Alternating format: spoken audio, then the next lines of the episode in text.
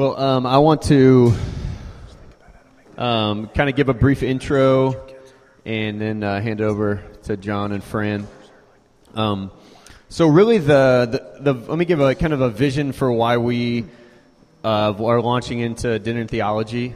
Really, the heartbeat behind it comes from this desire to really create channels and create space for you to think on in specific veins. And so really, like in the area of parenting, last time in the area of sexuality, homosexuality, and other areas. Next month, we're going to do the idea of heaven. And really just to kind of put some topics in front of us that forces us to really think through and kind of think through, hey, what does God even have to say about this kind of stuff? When the Lord kind of gave me this vision, he put this verse before me in 1 Timothy. At the beginning, it talks about how people will turn from the truths they've been taught. And then in verse 7, it says, have nothing to do with irreverent, silly myths, rather train yourself in godliness. That godliness isn't this thing that we just like stumble upon. It's like, oh, like I wake up and I'm more like Christ. Like that it's actually something we have to discipline and work towards.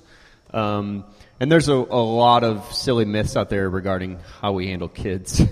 And so you guys are going to clear all that up. I'm really excited about that. So this is John and Fran, Ryan from the Summit, and a lot of you probably know, but some of you might not, that they're really, in many ways, the reason why we're here as a church, why we exist as a church. Years ago, they poured into Rick and Jen and really sent them out from the Summit to start North Church, and so we're excited to have them here and teach us all you know. So be quick.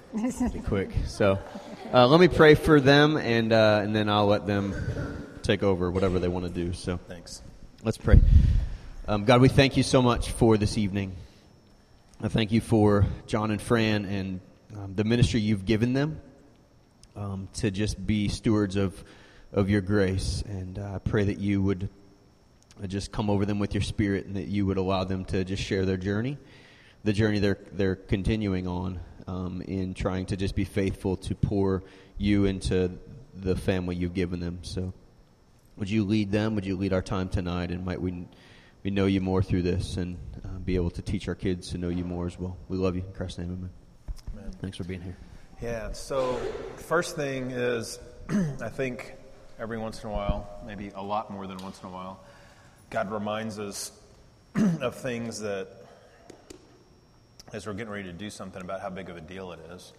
And so we were on the way out here, and I told Fran as we were driving, I said, why don't you pray while we're driving? And so, you know, it's one of those moments when God speaks through your wife in some kind of wicked but good way. And one of the things that came out of her prayer, which I'm thankful that it got through her mouth to my ears because I needed to hear it, even if, you know, God didn't necessarily need that to be our prayer, was that there's a lot of you in a lot of different places right now as parents, and also coming from a lot of different places with your parents. And so you walk into this room with a lot of stuff. And if there was just one couple in this room, I couldn't imagine the story out of that couple. But because there's more than one, there's a lot of stories in this room. And so we want you to hear this first, that we absolutely believe that everything that God does in the middle of your lives as parents is about his grace and very little about your knowledge. You can be a smarter parent, but it doesn't mean you're going to be a better parent, and whatever that means, better. And so there are a lot of smart parents out there that are really bad parents. And there are a lot of parents that know a lot about raising kids and helping them become whatever they're supposed to be as they grow up, but they're just not godly parents, and what you would see, you know, what we hope would see later on. And so we want you to hear that really everything we want to communicate to you tonight is that this is an incredibly humble place for us to sit, because we're not great parents. I mean, we're just not. We think we have great kids, but that has nothing to do with being great parents. You know, and so I think everyone that has kids in this room, hopefully that's all of you, would say that we have great kids, but most of you would also say we're not great parents. And so that's probably going to be the rest of your life.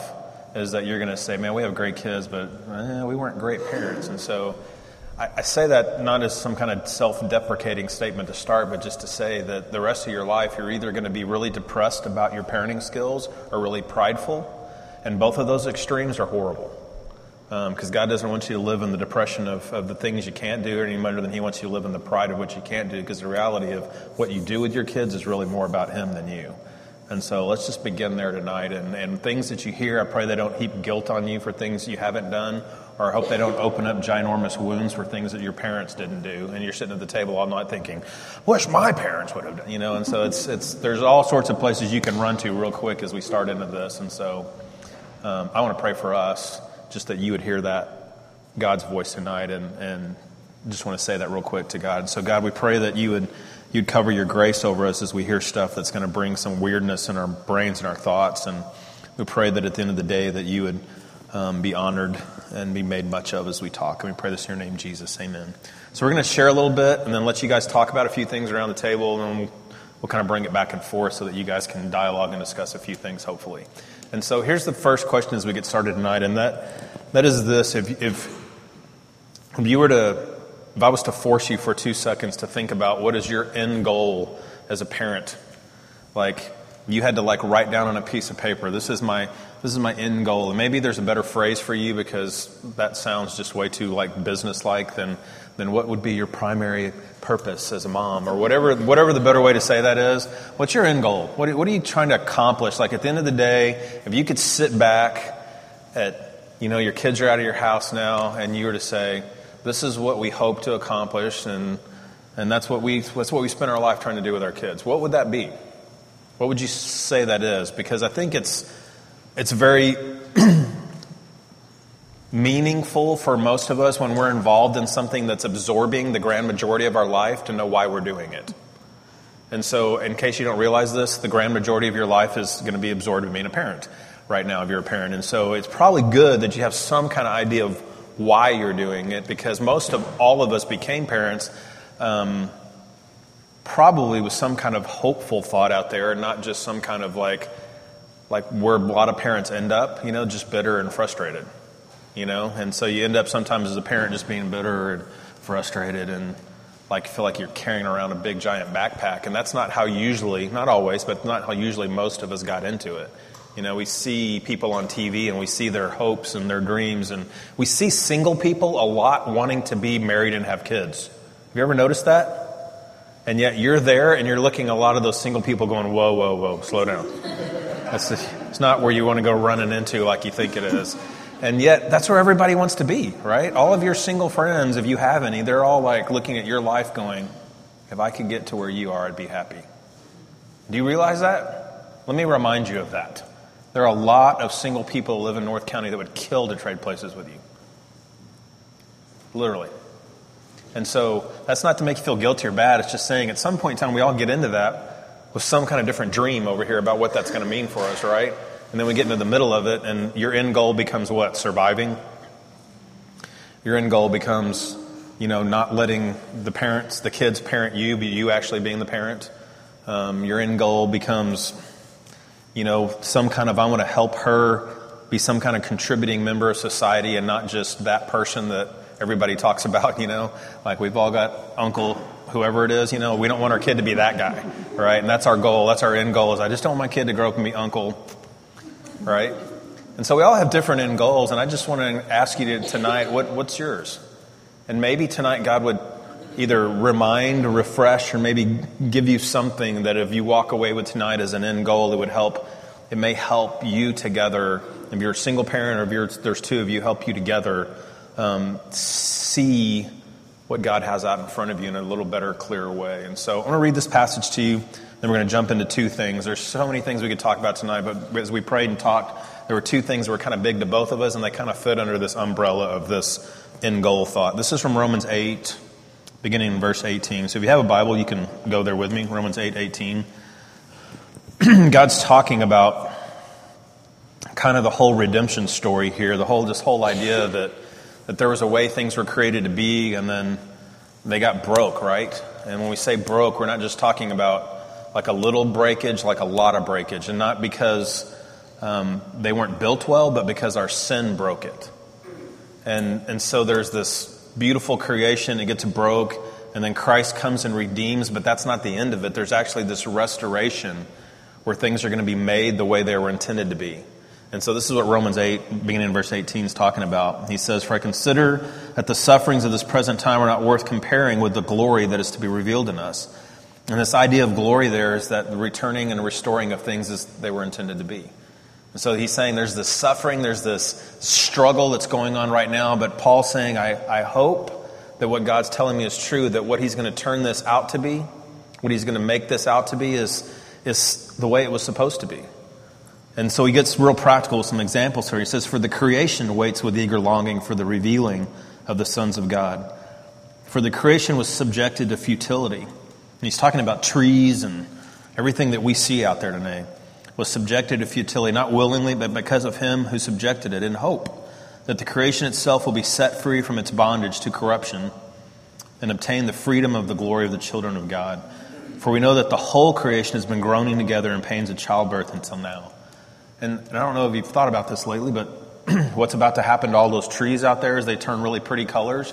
Right after that, they all kind of look dead. That was never intended to be that way. In God's creation, there's not supposed to be dead anything, even dormant anything. And I believe, I don't know what this means, maybe when we step into heaven, all the trees are going to look like fall all the time. Who knows? I don't know. I hope we have some trees that are colorful. They're not just all green. That would be, but I'm trusting God that he's got a plan and it's going to be better than whatever mine is, right? But I know this, they're not going to be dead trees in heaven. There's not going to be dead grass. You're not going to have to water grass. Or probably, hopefully, we're not going to have to mow grass, but maybe we do. I don't know. But the whole of what we see in the fall is a picture of kind of the fall of this world, right? That things die, but then what happens in spring? Things come back to life, and we're reminded even in creation that there's something out there going on that's going to one day make things like they were intended to be. And so he says even creation itself is in this bondage of decay and corruption, and one day it's going to be set free from that, and it's going to look like it was intended to look like. Does that make sense? And so there's this glory, this perfect, overwhelming greatness of what God has created that it's going to be. And then he's not stopping there. He's going to talk about us. It says, "For we know that this whole creation has been groaning, pains of childbirth until now." And not only the creation, but we ourselves. And so I would ask you tonight, is there something inside of you that every once in a while you recognize that this isn't the way it was supposed to be? And it happens when we have to do a funeral. This isn't the way it was supposed to be. It happens when we have to say goodbye to people, right? Not just death, but when somebody moves and we're like, this isn't the way this was supposed to be. There's something inside you that's just like, this is not right. The whole goodbye thing, think about this. That's not going to happen in heaven. You're never going to say goodbye again. And how cool will that be? You're never going to have to cry, the scripture says again. That's just a weird thought, you know. Some of you don't like crying. You do everything you can to avoid crying, but it still happens. And there's that thing inside you that says this isn't good. And I don't know, I think some tears are good, but you'll never have to do that again because of sadness. Maybe because of joy, but not because of sadness. And God says there's even this longing inside of us because things aren't the way they're supposed to be. Because we have the first fruits of the Spirit, grown inwardly as we wait eagerly for adoptions as the Son, the redemption of our bodies. For in this we hope. In this hope we were saved, and now hope that is seen is not hope, for who hopes in what he sees? And if we hope for what we do not see, we wait for it with patience. We'll come back to that verse in a little bit and skip over to verse 29. For those who he foreknew, he predestined to be conformed to the image of his Son, in order that he might be the firstborn among many brothers. And those whom he predestined, he also called, and those whom he called, he justified, and those whom he justified, he also glorified. And he says this, hey, there's been a plan since the beginning of time, and God knew what that plan was. And the plan was this, that he was going to save you and not just redeem you and bring you back to him, but he was going to return you and restore you into that which you were originally intended to be. So that your love and the way we love one another would be perfect the way God intended it to be. Your ability to communicate mercy would be perfect the way God intended it to be. Your ability to be kind, your ability to be strong, your ability to be powerful, all the things God intended us to be would be the way God intended them to be. And that's what it means to be glorified. There's this saving moment, there's a redeeming moment, there's a sanctifying moment, and then he says this, all of that leads up to this glorification, when you and I are returned to the way we were intended to be. Everything that's going on now, though, feels like what? There's this, he says, there's this thing inside of us that says, this isn't right. We're not there. And so let me give you this idea, then we're going to give you two practical applications of this. What if your end goal for parenting became this? You participating with God in restoring the lost glory that's in your children. What if your end goal became participating with God and restoring the lost glory that's in your children? And so, two thoughts immediately. One, you can do nothing about that. Because when you start talking about restoring the lost glory in your children, that's a God thing, right? I mean, I'm just trying to teach them how to tie their shoes. You know, some of us are thinking, or brush their teeth. And I've got a 15-year-old. I'm still wondering if he knows how to brush his teeth. And so, you know, there's things that you wonder, you know, are they much less glory, right? We're thinking, really, he's going to look like God, and I get to participate in that? And so here's the good news. The end goal could be something so great and so big that really you have no way in your own ability and a power to even affect it. You really can't lose. But the end goal is so big and so magnificent that God would invite us into that. Then it becomes something worth participating in. Does that make sense?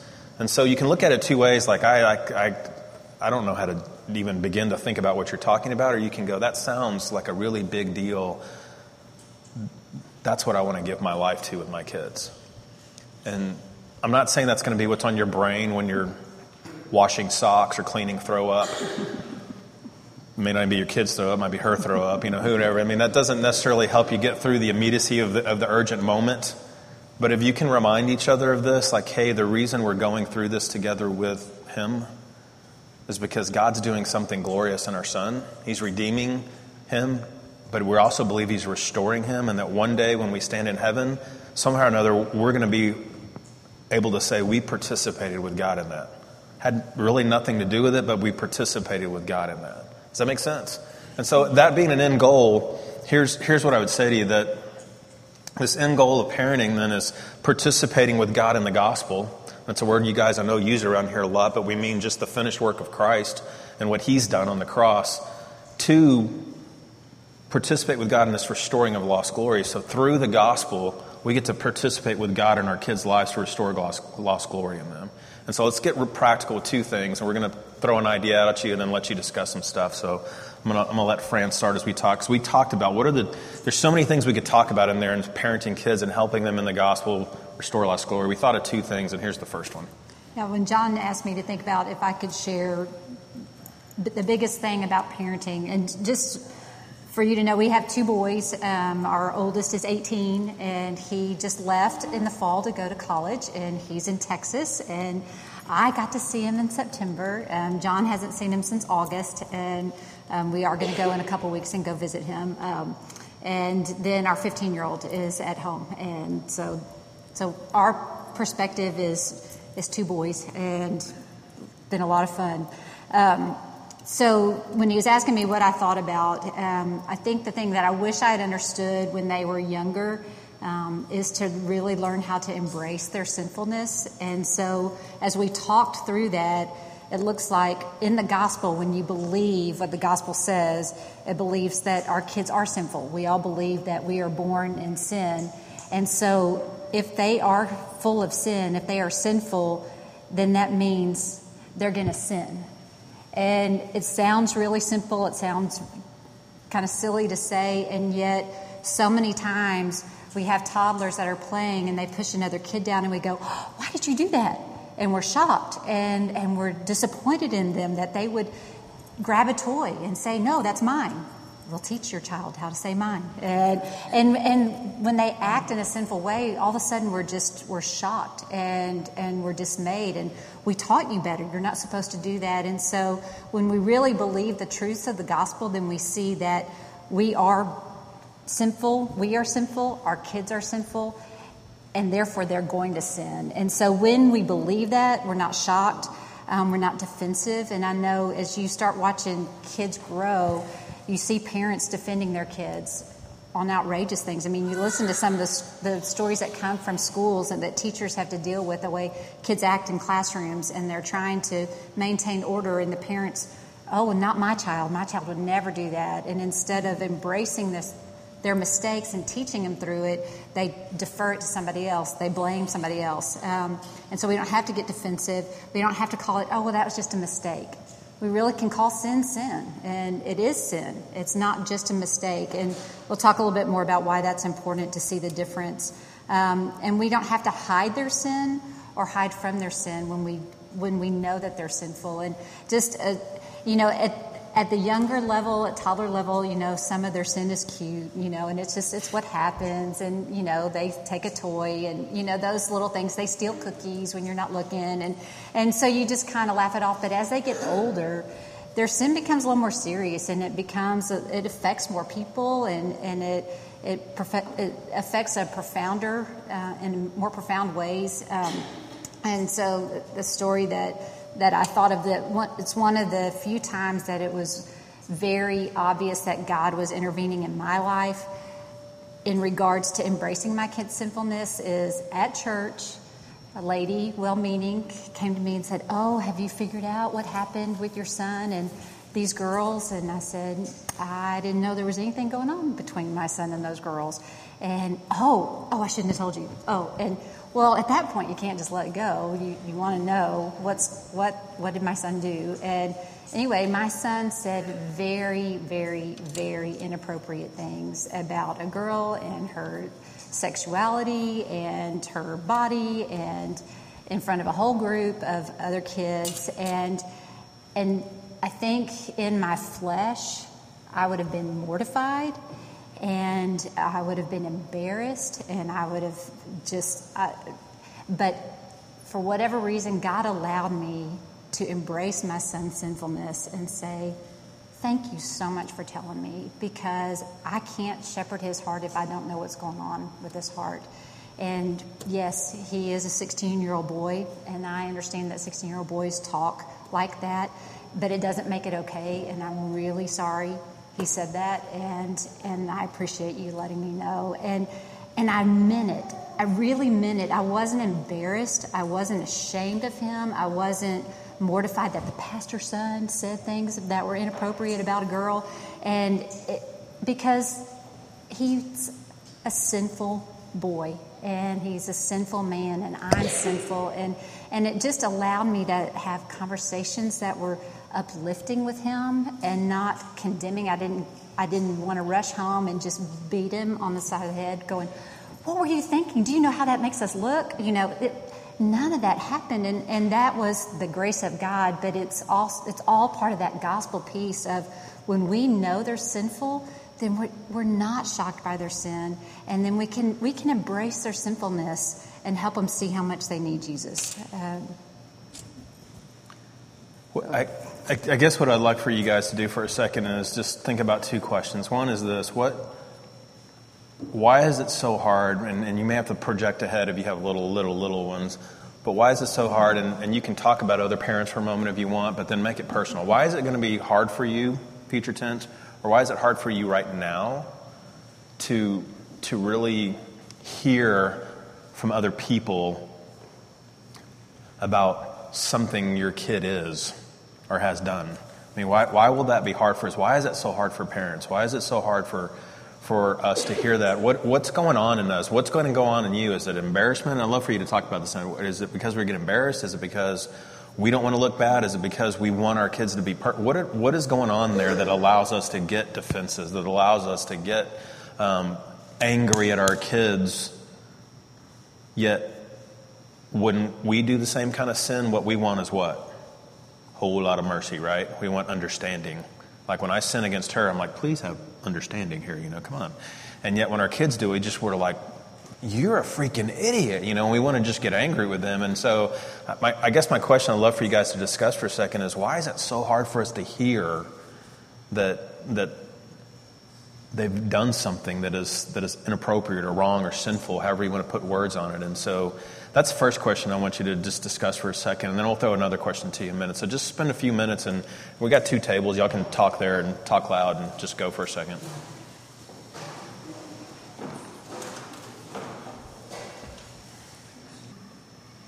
So let's talk out loud for a second.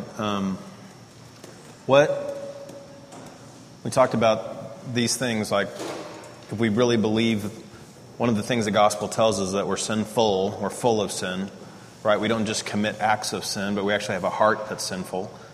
And so if that's true, what else does that help us believe about our kids when they sin? What else, other thoughts, anything else that helps you see about who they are? We don't have to get defensive when they do this, right? Some of them won't have to hide their sin, won't have to sweep it away, right? Because we realize, well, it's what they're going to do. They're sinners. They're going to sin, right? But is there any other thoughts there? Like, if I believe they're sinful, it also means what? Think any other thoughts? For me, it's listening as talk is I like to teach here to not be involved in the tyranny of the moment and not allow the moment to overcome you and see the future, the hope that's coming. And I don't really think that I've acknowledged that as a parent because the kids are screaming and they won't listen and they ask to borrow my phone 5 times in 45 seconds. But that moment is very intense and I don't have this. Right there is the central kid. Let me ask that question another way. Put the end piece on it. Like, the gospel says our kids are sinful, but it also says in Christ that that's not all of who we are, right? And so what does the gospel, even though your kid's sinful, what does it say about your kid and his sin? Let's encourage one another in the truths of Christ for a second. What does the finished work of Christ say about your sinful kid, even though he's sinned? And let's say that he likes to lie, which every kid does, right? And have you ever noticed this? This is proof of the depravity of every human being. If you need a theological moment here, you don't have to teach your kids how to lie. What you're doing the rest of your life is teaching them how to tell the truth, right? And so you don't teach a 2-year-old how to lie, but from the time they're 2, they start learning to lie. And they don't even have to be taught that or modeled that. You could be a complete truth teller in front of your kids, and they will burst out a lie the first time they get caught doing something. That's theology 101 about the depravity of the soul, right? And a little kid. He's a liar, but what does the gospel say about who he is in Christ? Help each other for a second. Right, so that's not his identity, right? And this is a huge thing for us to remember. In the gospel, we believe that our kids are sinful, so they're going to sin. But you also need to believe the other side of that. That's not their identity. And some of you grew up with an identity that wasn't in Christ, right? You grew up being told you're useless or you're stupid or you're an athlete, which, as great as that is, that's not your identity. That's not who you are in Christ. Or you're pretty. You don't want to hear one of the biggest, I think, defaming things you can throw on a little girl. Like, her whole life is just tell her she's pretty. Now, I'm not saying you don't need to do that, but if that's her whole identity, what do you think she's going to grow up valuing above everything else? And what do you think she's going to be scared to death of? Not being pretty one day. And so think about it. Let's anything else from what the gospel says about our kids that you can think of when you think of as a sinner. Maybe yes, you're going, man, it drives me crazy that he lies. But that's not his identity. It's also not your identity, right? You didn't raise a liar. You ever thought about that? Like, you need to remind yourself of this. I did not raise a liar. He was born that way. Now, you can make him a better liar, right? We can teach our kids how to lie really well.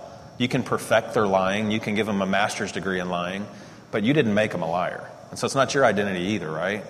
Anything else? Any other thing you want to... We just need to speak over one another for a minute about what the gospel says about who we are in Christ as opposed to what sin says we are. Any other thoughts?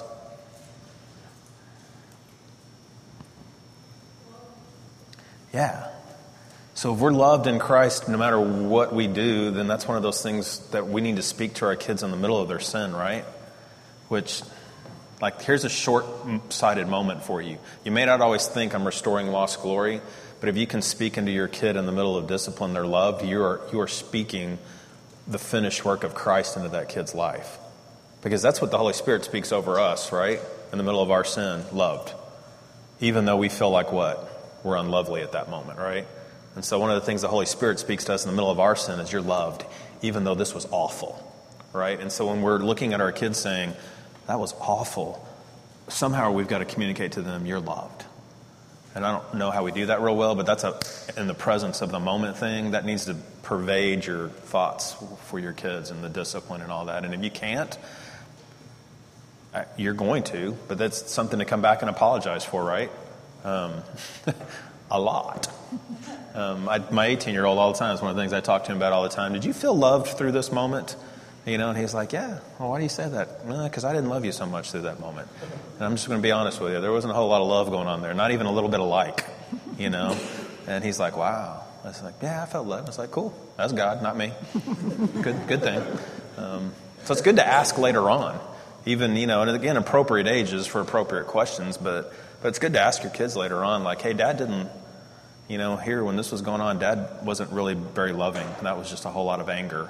And I was embarrassed because of the way you were acting and how I was looking in front of my friends, and I'm sorry. And that's a big deal. And the only reason you're ever going to say things like that is when you realize my identity is not what you think about me as a parent. And if I think my identity is in my kids' actions, and I don't believe that they're really sinful, then what? I'm constantly having to hide their actions from you and how messed up they are and how jacked up they are and how perfect we are and how good our life is. Right? And so if I really believe my identity is in Christ and who he says I am, then I'm okay with you seeing that my kids are really, you know, they're not all that. Well, and it goes one step further. I'm okay with you seeing that my kids are sinful, and I'm okay with you seeing that I'm not a perfect parent. And so the more we embrace our identity in Christ, which is sinful and not perfect, I think the better parents we become, because we don't feel like we have to have all the right answers. We don't feel like we have to do it perfectly, because we know that we can't, because we know we're not going to, and then we know we can go back to them and say, "Man, I blew it here. I'm really sorry. I lost my cool. I lost my thoughts. I totally was on you, and I wasn't thinking about me." And so we can go back to them and give them a picture of the gospel in that as well. So here's the second piece of this. That if we're going to participate with God in restoring the lost glory in our kids through the gospel, then there's a second piece that we thought of tonight. And it was just this idea that if our kids are sinful, then they need a Savior. And I guess the simplicity of that is this, is what does that mean?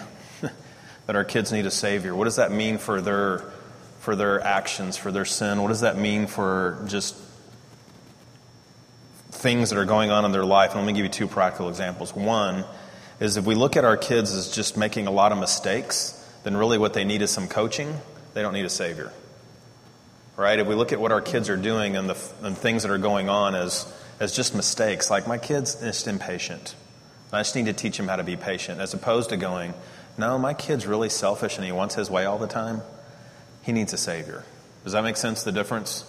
Because if you write your kid's bad behavior off as just mistakes, or he needs to be taught to act better, and you don't see it as sin when it is sin, then we won't see the desperate need that our kid has for as a Savior. We'll really just see that what he needs is a better parent or a better coach or a better behavior modification expert, and that you're not, right? And so it's a huge deal in the gospel for me to realize, you know what? My kid needs a Savior. And he needs someone to redeem him, but also restore him.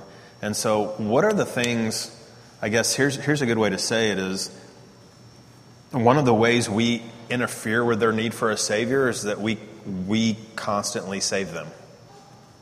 And so just a real practical thing for you is that as your kids start growing up and getting older, you need to let them feel the weight of their sin without minimizing it or calling it something it's not or stepping in and rescuing it. And I'll just ask this, and let's just talk out loud. There's a small enough group here. What are some of the ways that we interfere with our kids feeling the weight of their sin? What do you think? What are some of the, those of you that are experts at this, speak out loud for the ones that have younger kids. But how do you get in the way of your kids feeling the weight of their sin?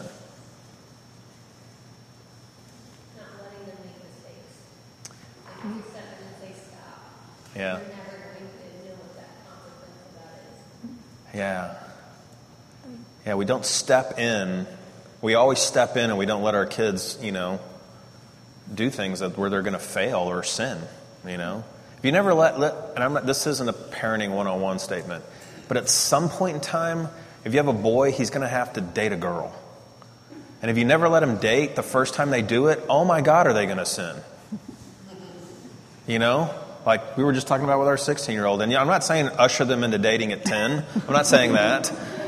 I'm also saying you probably don't need to wait till 40 before you let them out of the closet and let them see a girl for the first time, because they can sin in their mind without ever seeing a girl. I'm just telling you as a boy, it's possible, okay? Trust me on this one. Ask your husband later. Some of those things, like you're saying, is man, we so want to protect them from that, right? And I guess what I'm saying is, think about what you're protecting them from. You're protecting them from their need for a Savior. Does that make sense? And so we think we're protecting them from hurts and pains, really what we're protecting them from. Let's go back to the first thing we believe about the gospel. I'm so sinful. I don't just do acts of sin, but I'm so sinful that I need a Savior. And when we protect them from the consequences of that, we're protecting them from seeing the need for a Savior. And who becomes Savior in their life? You do. And man. So let's go some more. What are some other ways we step in and don't let them feel the weight of their sin?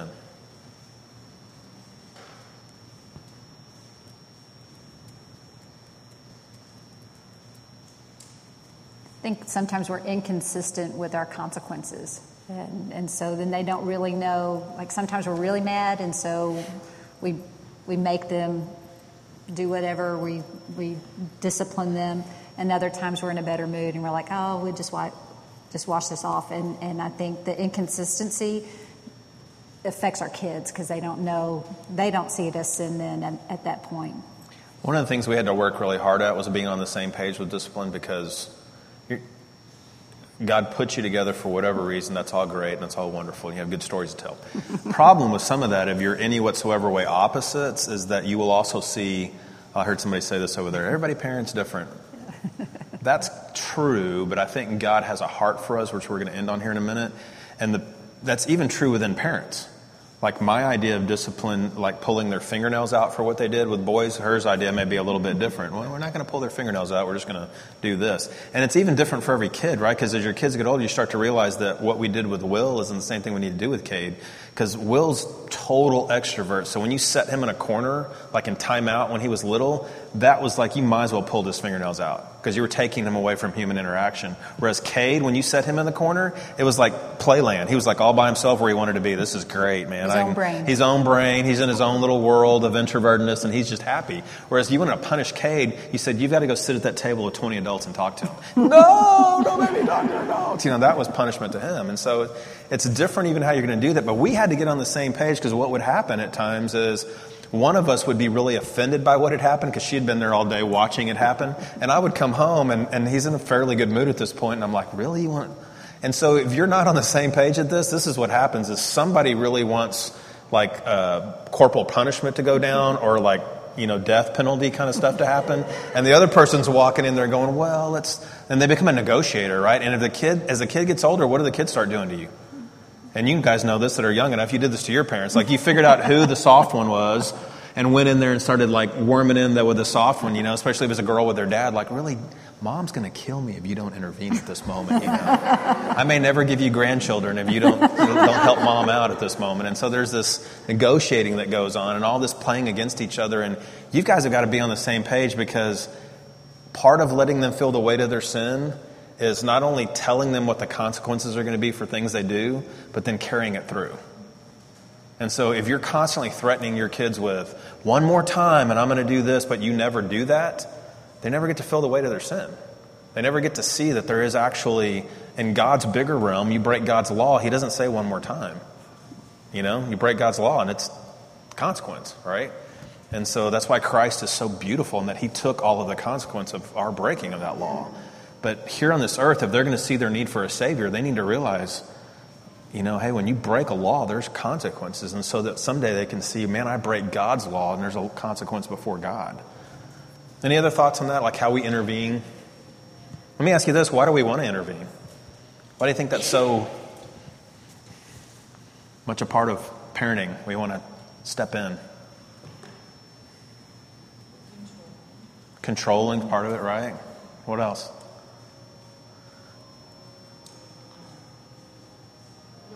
It's not mercy in Christ-like sense, but just the self.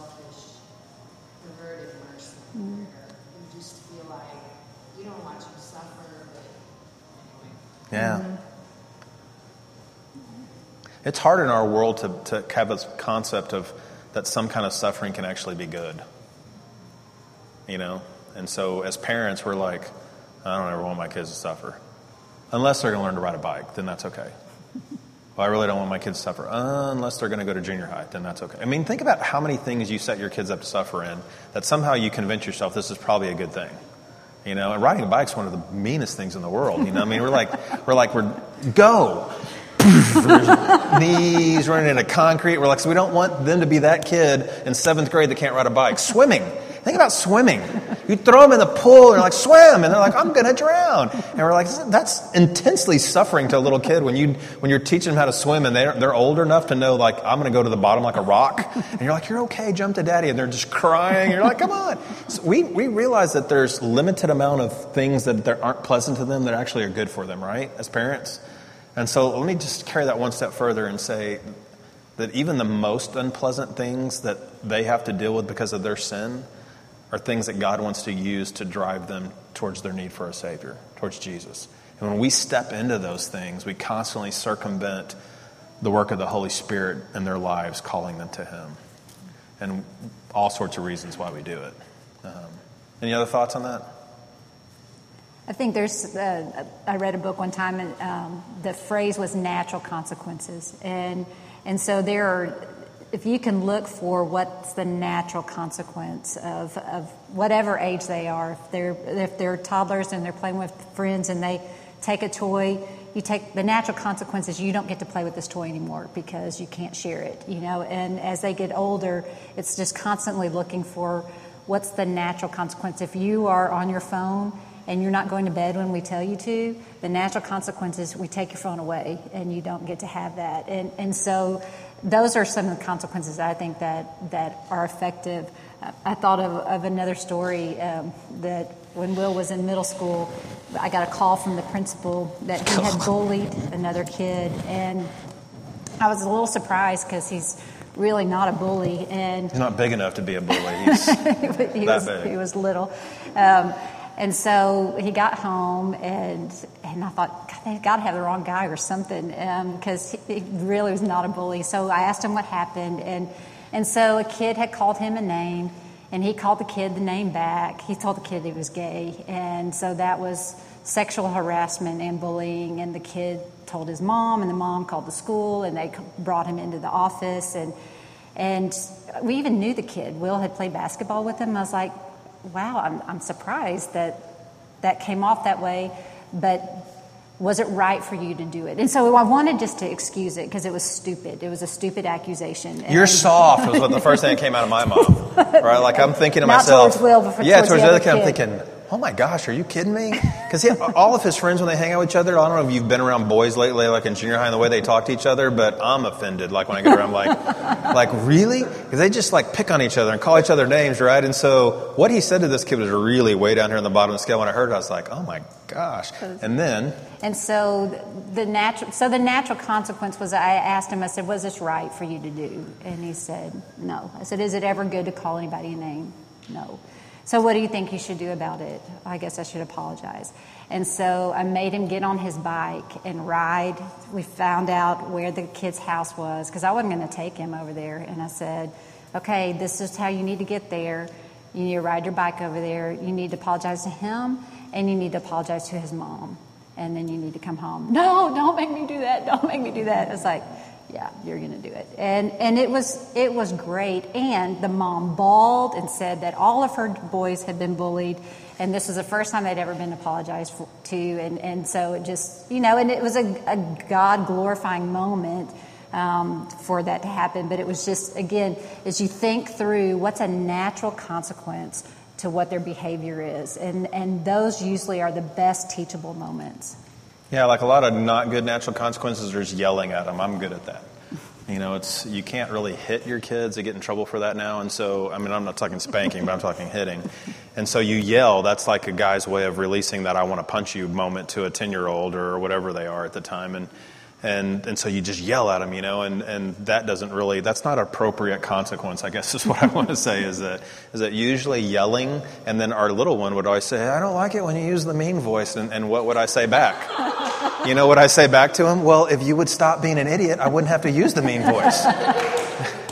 You don't pay attention to me when I use the kind voice, and so the mean voice comes out, and you're like, you listen to me. It's all of a sudden you get a hearing addition that just works, you know, and I use the mean. Well, that's not appropriate consequence to his action is me yelling, right? And all I'm telling you is that I realize that's a lot of our parenting method is just to yell, and that's the consequence is you did something stupid, I'm going to yell at you. And I'm just going to encourage you as parents to talk together about what's a more appropriate response to our 3-year-old doing this or our 4-year-old doing this or than me just yelling at them. Because there's probably a better one, is what I'm saying to you. And I'm telling you that as a person who's perfected yelling at my kids, and they fear me greatly. Not anymore because they're as big as I am, but they used to. They used to fear me. So here's the gospel piece of this. If they are broken and they need a Savior, then how do we parent our kids in such a way that we're actually allowing God to come alongside and work through us who are stewards of our kids, as opposed to just trying to do behavior change for our kids? And so let me give you practical of what that means. Like let's go back to the lying thing. You're going to spend the rest of your life with kids that lie. You just will. Your kids are going to lie, and they're going to get good at it, and it's going to drive you nuts. Every kid lies. Some kids get really good at it. Some get so good at it that you're not even sure they're lying. You know, and you're like, are you telling me the truth, or are you lying to me? And other kids in your family are just horrible liars, and you know the moment they start opening their mouth, they're like, you're lying to me. And so you get both of those in between, right? And the question is, are you going to spend the rest of your life trying to just change their behavior so that they learn to tell the truth around you, but when they leave you, they go practice that lying with their friends and everybody else? Or are you really going to let God come in and make them a truth teller by changing their heart? Because the only thing that makes a liar a truth teller is when their heart gets changed. It's not because you beat into them, you need to tell the truth when you're in this house. Because honestly, that's how most of our parents parented us. These are the things we do in our house, and these are the things we don't do. And so you learned while you were inside these walls, you didn't do this, this, and this, right? And so what is that? Did it really change who you were? No, all it did is it taught you that inside of here, I don't do that, because I don't want to suffer that consequence, right? And so outside, as soon as I leave, that I can go be who I am. And so I guess my encouragement to you is if we really believe that God's calling us to join him through the gospel and restoring lost glory in our kids, then how do we help our kids be truth tellers? Let's just use this as an example, as opposed to just helping our kids learn how to tell the truth when they're around us, or when they're at school, or when they're interviewing for a job, right? Because they sit down in a job interview, and man, all of a sudden, all the best things you've ever tried to teach your kids come flying out, and then they have to start working with those people. Right? Any of you hire people, you know what I'm talking about. Like, that was such a good interview. Why are they such a tool now that I've hired them? And people learn how to tell you what they want you to hear, right? When they're sitting there. And so I guess my question to you is, how do we begin to join God in this so that we're not just beating on behavior change? Behavior modification is a good word, as opposed to real heart change. And so let's talk about that for a second. How do you even begin praying? What do you think? Let's just talk out loud here. How do your prayers need to start being shaped for 3-year-old, 4-year-old, 5-year-old, 8-year-old, 10-year-old? How do you need to start praying for them? Tell me some of the things we can pray for that's bigger than just, I'm going to punish you if you don't tell me the truth. How do we help go past that? I'm not saying we don't need to discipline if they lie, but how do we help go past that? What are our prayers? Let's start with prayer. How do we start shaping prayers?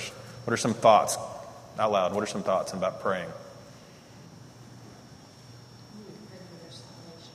Yeah, so it begins here. Like, you need to pray for your kid's salvation. So like at 1, they're not saved. Can I just say this out loud? They're not. And you're going to figure that out when they get 2 or 3, and they start like doing all those things that 2 and 3-year-olds do. Ours was 4. Wasn't it? It was 3. So at 3 years old, I think we spanked Will every day for an entire year. Like, and I'm not kidding. Every single day. And I'd come home at times, and she would hand him to me and say, you need to take him. Your turn to spank him. And there were days when we had the little leather spanker deal, you know, from, I don't remember where that thing's from. Kids got and so we, you know, it was like, you know, spank your leg and spank the kid because we were just so mad that you just thought, I've got to be hurting him, you know. And so you would spank yourself and spank the kid. And seriously, for an entire year, because he was just that kid that was like, that's the line. And he never like went way over the line. He just straddled it.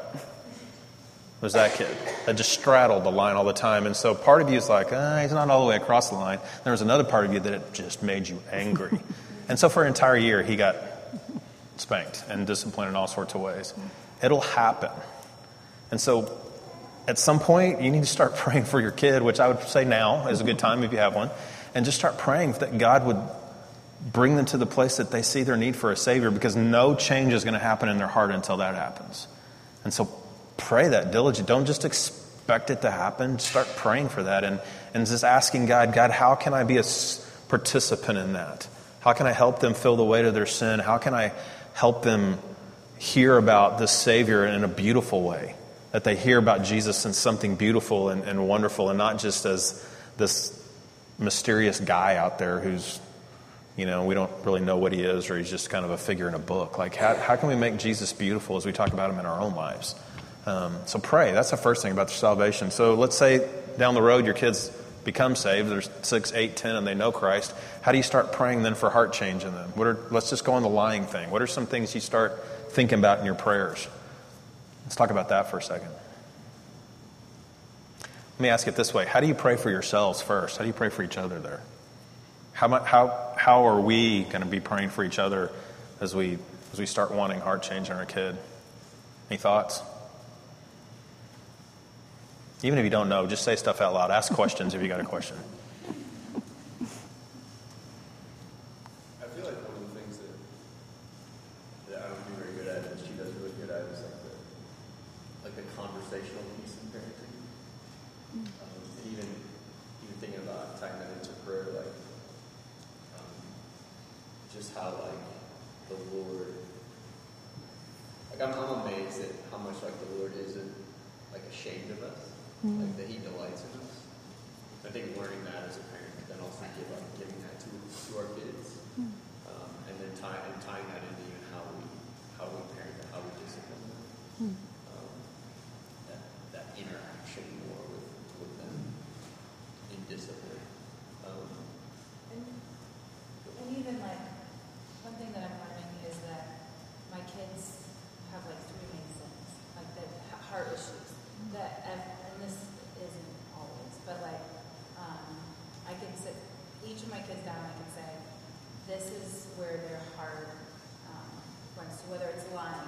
They always lie, that's the heart issue, and things come from that. Mm-hmm. And I pray that the Lord would give me eyes to see each of my kids and what their strong words are. Because they each have, and it might be one kid might have 2 or 3 or whatever, but you see their strong words, and then what I'll do is I name them, and then we'll say, and this is, we're going to pray over this struggle. And then sometimes, I'll point out there, that stronghold and say, did you notice that this is, let's just say, did you notice that you were just prone to life right there? Mm-hmm. That's what the Lord wants. We need to walk, let's talk to God about that. Mm-hmm. Let's bring that to him, because we want to bring awareness to call that sin, and that you use that as a springboard, I think, to show them that they're strong. I don't know if that word, but the strongholds of that. And each kid is different, but I think that you pray for their salvation and pray that God gives you eyes to see what their strongholds are, mm-hmm. because that will continue the most likely the rest of their life. That's just a stronghold they can have victory in, but that their tendency is kind of always want to be prideful or whatever. And so, for me to pray for eyes to see that. As they get older, age appropriately wise, bring them along that journey and tell them what mine are. And sometimes I'll expose mine. I'll say, do you see how this is my stronghold? And this is how I just fell into that. And I forgot who I was in this. So. That's good. That's good. A good just starting prayer point for you is praying that God would give you eyes to see places that your kids run to a lot in their sin. And God's going to give you that more than anybody else in the world. And so pray for that. It's a great thing. And secondly, I would say to that end is start praying for how you can then discipline in them with that, with the motivation that you're trying to get across to your kids. Here's two different total motivations. One is this is who Christ is, and it's so wonderful and so glorious and powerful and beautiful, and He's a truth teller, and that's what we want to be. We don't just want to be like Christ. We want to look like Christ, because that is a powerfully wonderful, beautiful, awesome thing God is. And one of His characteristics is truth. And so we want to look like that because it's the best thing. As opposed to saying lying is really, really horrible, and those kids that live down the street lie all the time, and we don't want you to be like them.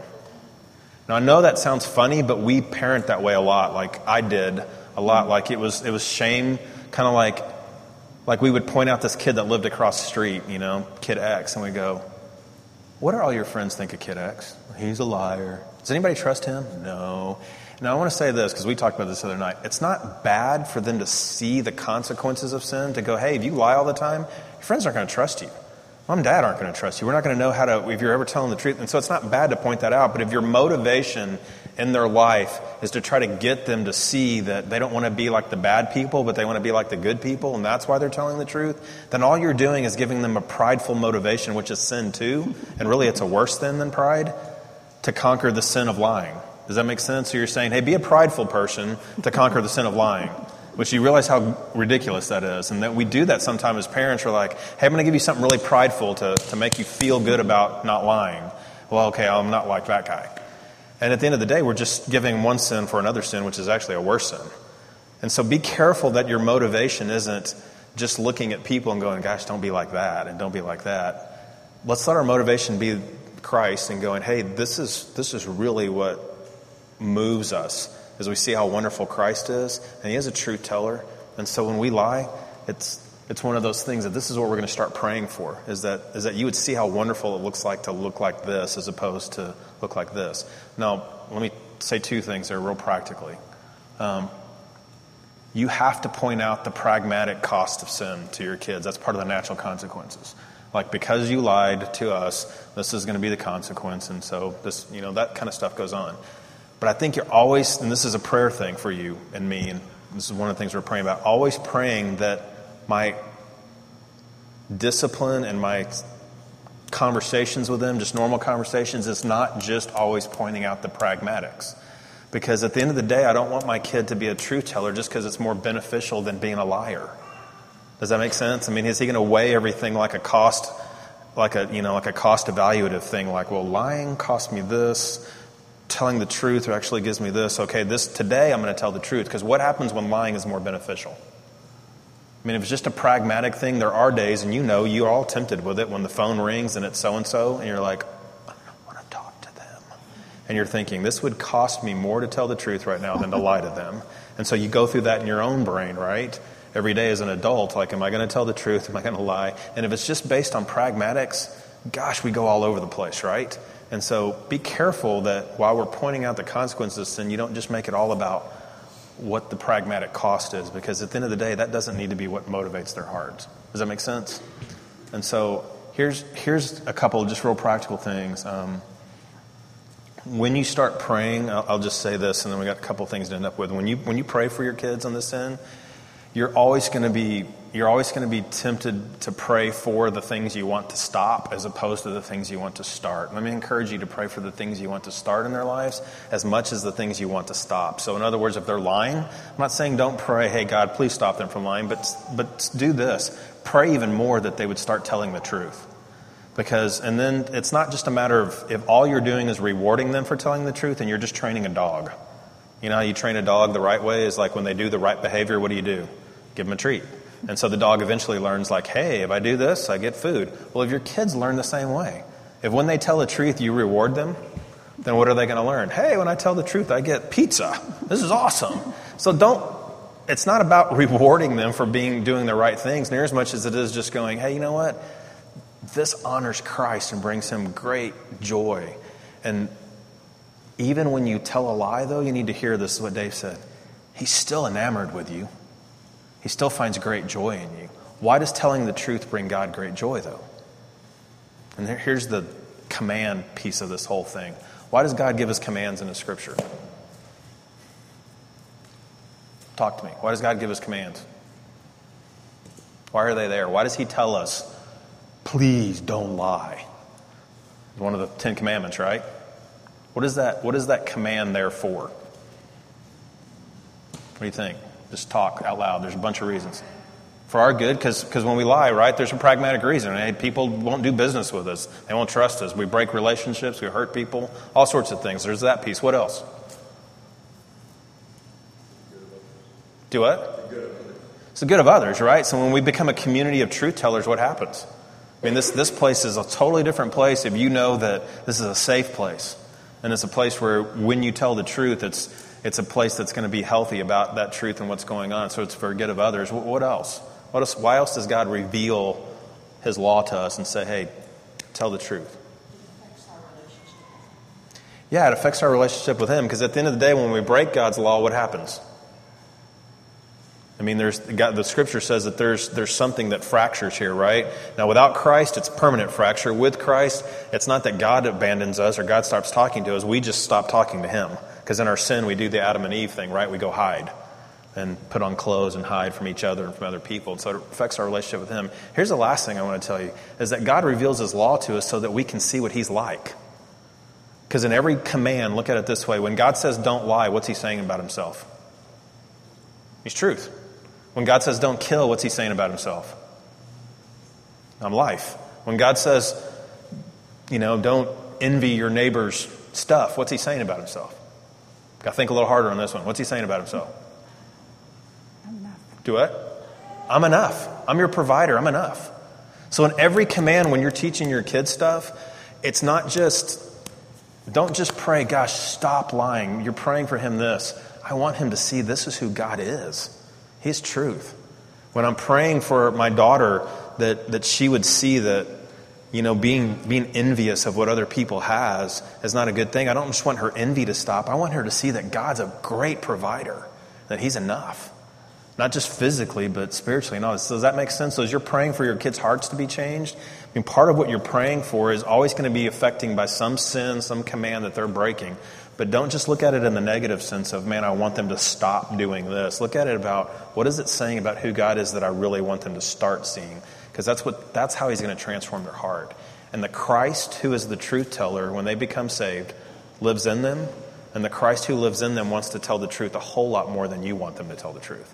And so what you're praying for when you come alongside them is, Christ, you live in them, your truth, and you're beautiful in your truth. But I want my kids to see how beautiful your truth is. I want them to see how powerful your truth is. I want them to see how wonderful your truth is, because that's who you are. Not just, gosh, I hate that they lie.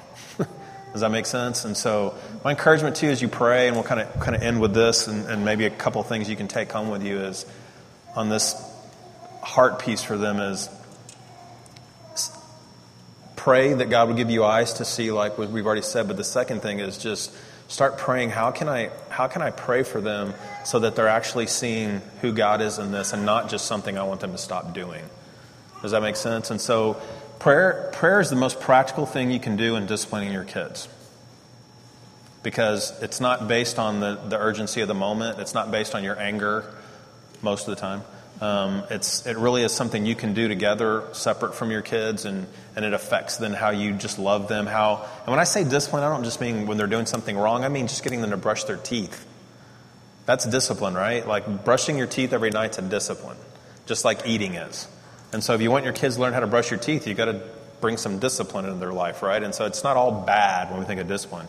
So in that whole realm of discipline is, biggest thing that's going to help you together is prayer. I will say this as a caveat. We were horrible at that, but it was the best thing that we ever did in the discipline of our kids.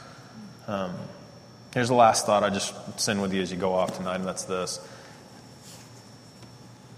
We all parent in different ways, but I will say this. God has an agenda for your kids that's not specific to their life calling. I'm not talking about that, but I'm just talking about his agenda for your kids is what we read in Romans 8. He wants to transform them into the image that he created them to be. And so here's the piece that maybe you walk out of here tonight talking to each other about for the next week is, how can we as a couple grow in the things of Christ? Where is he trying to transform my heart? And let's pray for each other about that. Because as you're transformed into the image of Christ, as you're in that ongoing process of being transformed, as opposed to just living stagnant with God, but as you're being transformed in the gospel, listen, the agenda that God has for your kids will come through you, because he wants that for your kids. And when it's transforming you, it's going to come out of you into your kids. The best thing that ever happened to me as a parent was the gospel changing my life. And that's a present tense thing. I don't mean it's done. But me being transformed by the person and work of Christ was the best thing that ever happened to me as a parent, by far.